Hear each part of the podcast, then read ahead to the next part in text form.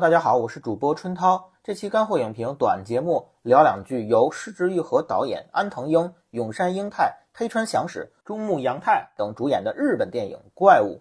这部电影讲述了单亲妈妈早知发现儿子麦野凑疑似被老师保利虐待，去学校讨要说法，却遭到校方推诿。老师保利非但没有悔改之心，言语间还透露麦野凑本人才是霸凌同学新川一里的施暴者。而随着视角从母亲早知切换到老师保利，最后再切换到儿子麦野凑，一个关于爱与欺骗的秘密终于浮出水面。我们干货影评不管长短节目啊，向来是从第一秒开始无情剧透。但这部怪物呢比较特别，这是本节目史上第一次剧透预警。现在网上已经有了高清资源，希望诸位听友看完再听，也不算是我们良心发现啊，主要是。如果提前预知结局啊，一会影响观感，二会影响你对这部电影的判断。别问我为什么会知道，要怪你就去怪戛纳。为什么会这么说呢？怪物在七十六届戛纳国际电影节获了一个酷儿金棕榈长片奖，估计市之愈合上台领奖的时候，心里也骂街：戛纳你是不小心还是故意的？这个获奖啊，几乎就等同于啊直接剧透。真相就是麦野凑和同学星川伊里就是两个对彼此有懵懂同性情愫的少年。这是怪物三段式结构第三段最大的一个反转。这就相当于啊，第六感还没上映呢，哎，海报上左边印着哈里乔尔奥斯蒙特饰演费城美男，布鲁斯威利斯饰演干尸二号。What？我感觉应该是市之愈合没有理解戛纳的苦心。作为七度入围戛纳的名导，戛纳对市之愈合有足够的自信心。哎，即便我剧透了大梗，也不影响《怪物》成为一部好电影。所以压力自然就来到了编剧板垣裕二这边。市之愈合近年来啊，绝大部分电影都是自编自导，第一次让出主编剧位交给写过《东京爱情故事》《四重奏》的板垣裕二。偏偏就拿了个戛纳主竞赛重磅的最佳编剧，也不知啊是该夸自己选编剧的眼光好，还是吐槽戛纳以前评编剧奖的眼光差。怪物拿戛纳最佳编剧，其实争议非常大，很多观点认为啊，成也板垣裕二，败也板垣裕二。板垣裕二设计感过强的剧情啊，导致失之愈合失去了以往作品那种含蓄细腻的艺术风格。但是我认为这个获奖。再次印证了近年来艺术电影的主流趋势，就是艺术电影的类型片化。第七十一届戛纳场刊评分历史第一，被认为错失金棕榈冤案的《燃烧》，相比李沧东以往的电影，已经就更具备类型片属性了。七十二届金棕榈颁给奉俊昊的《寄生虫》，虽然有举全国之力攻关的重要因素啊。但也是韩国多年类型片积累后对艺术电影的一次弯道超车和重新定义。有类型片属性的艺术电影，尤其是在亚洲电影层面，似乎已经成为了创作的大趋势。失之愈合选择怪物这条新路呢？不可否认有顺应评奖口味的小心思，但是也有勇于跳出舒适圈的果敢。七十一届戛纳金棕榈的小偷家族呢，基本上已经算是。失之愈合集大成之作了，将他一直以来探讨的不以血缘划分的新式家庭关系讲完了。七十五届戛纳的前客呢，虽然踏出国门合作，但是内核还是有一些吃老本、原地打转。失之愈合去法国和凯瑟琳·德纳福、朱丽叶·比诺什合作的真相，能看到失之愈合和原来的自己分手的决心。而这部怪物则干脆是壮士断腕。从编剧层面彻底与过去的自己割席，我觉得这总比一猛子扎在舒适圈已经沉底儿捞不出来的刘镇伟那类导演要好上很多。就像我们不能简单的断言啊，拍《双子杀手》研究一百二十帧的李安就一定背离了他原来的电影追求。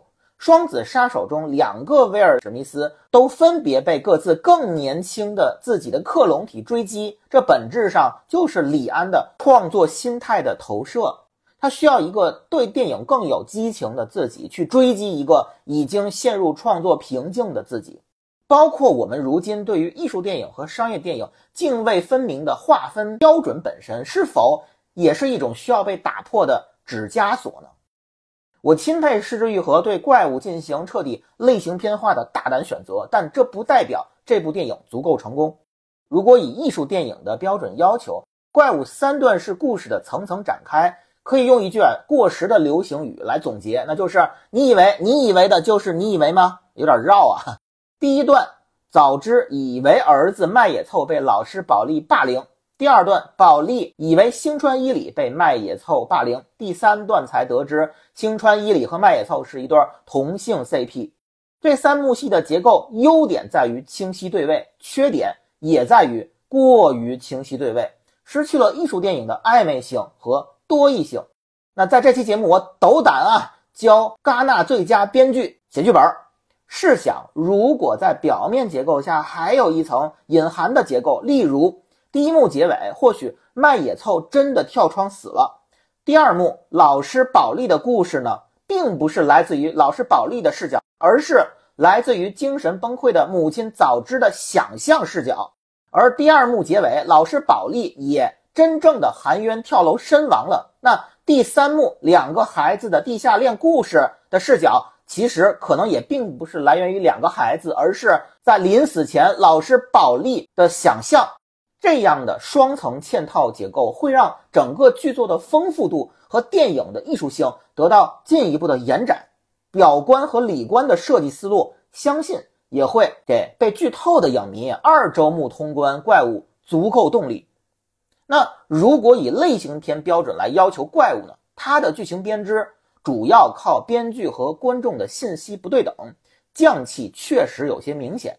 这个问题在第二段故事中尤为突出。老师保利几次误会麦野凑霸凌星川伊里，全是因为偶然和巧合。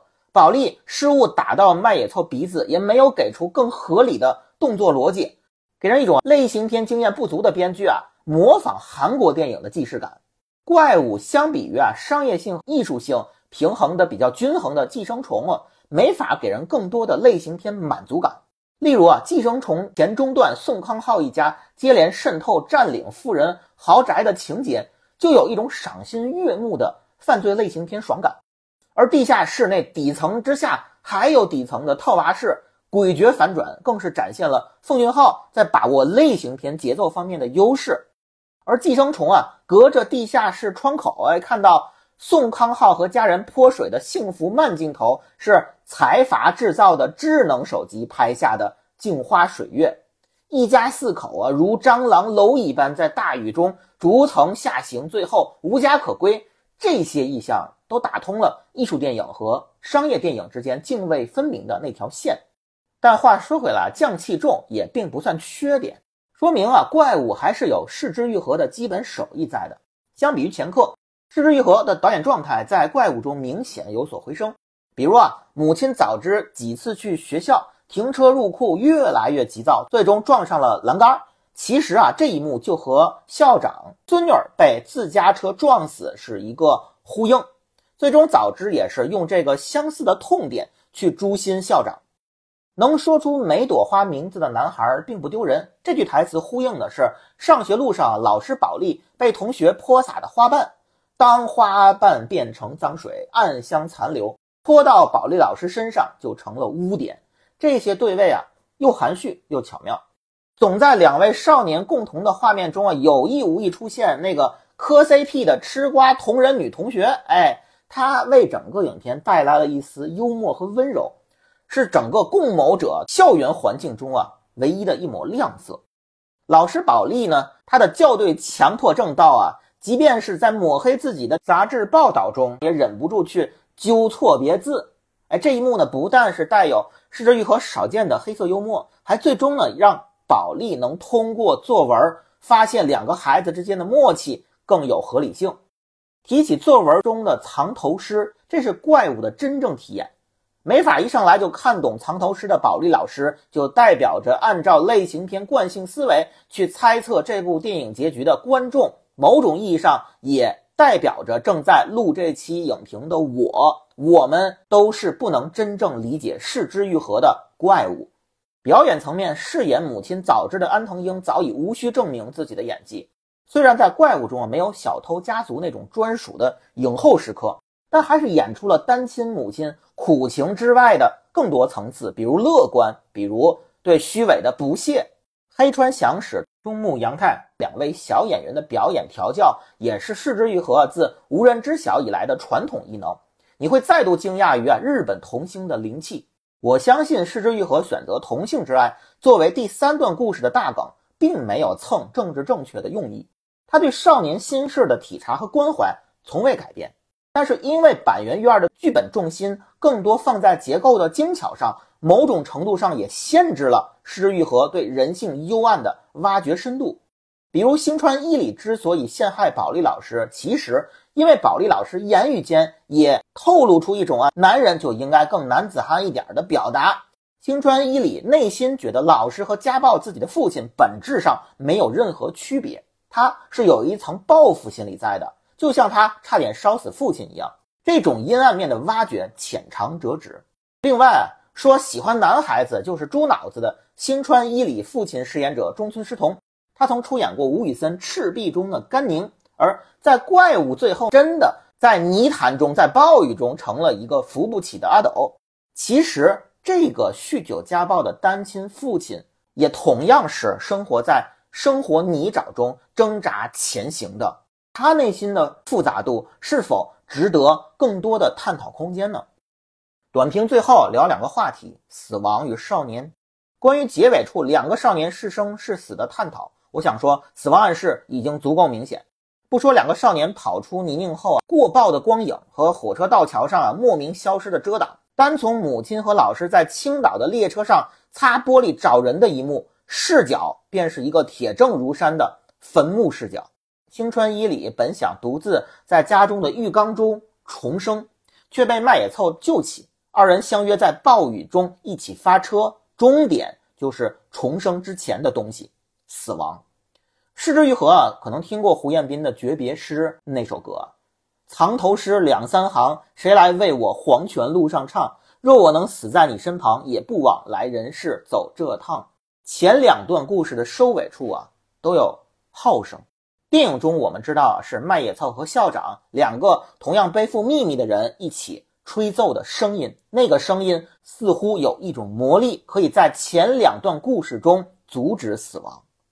那号声很像大象的叫声，让我莫名想起了电影《大象席地而坐》的导演胡波，一个同样发车去了另一个地方的少年。愿那个世界没有怪物。第三段故事结尾，代替号声的，则是另一段熟悉的音乐。当电影中两个少年奔跑在宫崎骏一样的灿烂童话中，我们似乎也终于可以和另外两个内心仍是少年的人告别。一个叫胡波，一个叫坂本龙一。好，感谢收听本期干货影评短节目。近期会有一些过往短节目陆续更新，同时为了保证时效性，也会有新的短评交替更新。因为小宇宙的机制啊，序号有一些混乱，听友们可以在长短节目各自的分类专辑中啊按正序收听。干货影评最精华的长评节目最新一期也在策划中，敬请期待。你们的每个小小支持或大大的不支持，都是我们更新的巨大动力。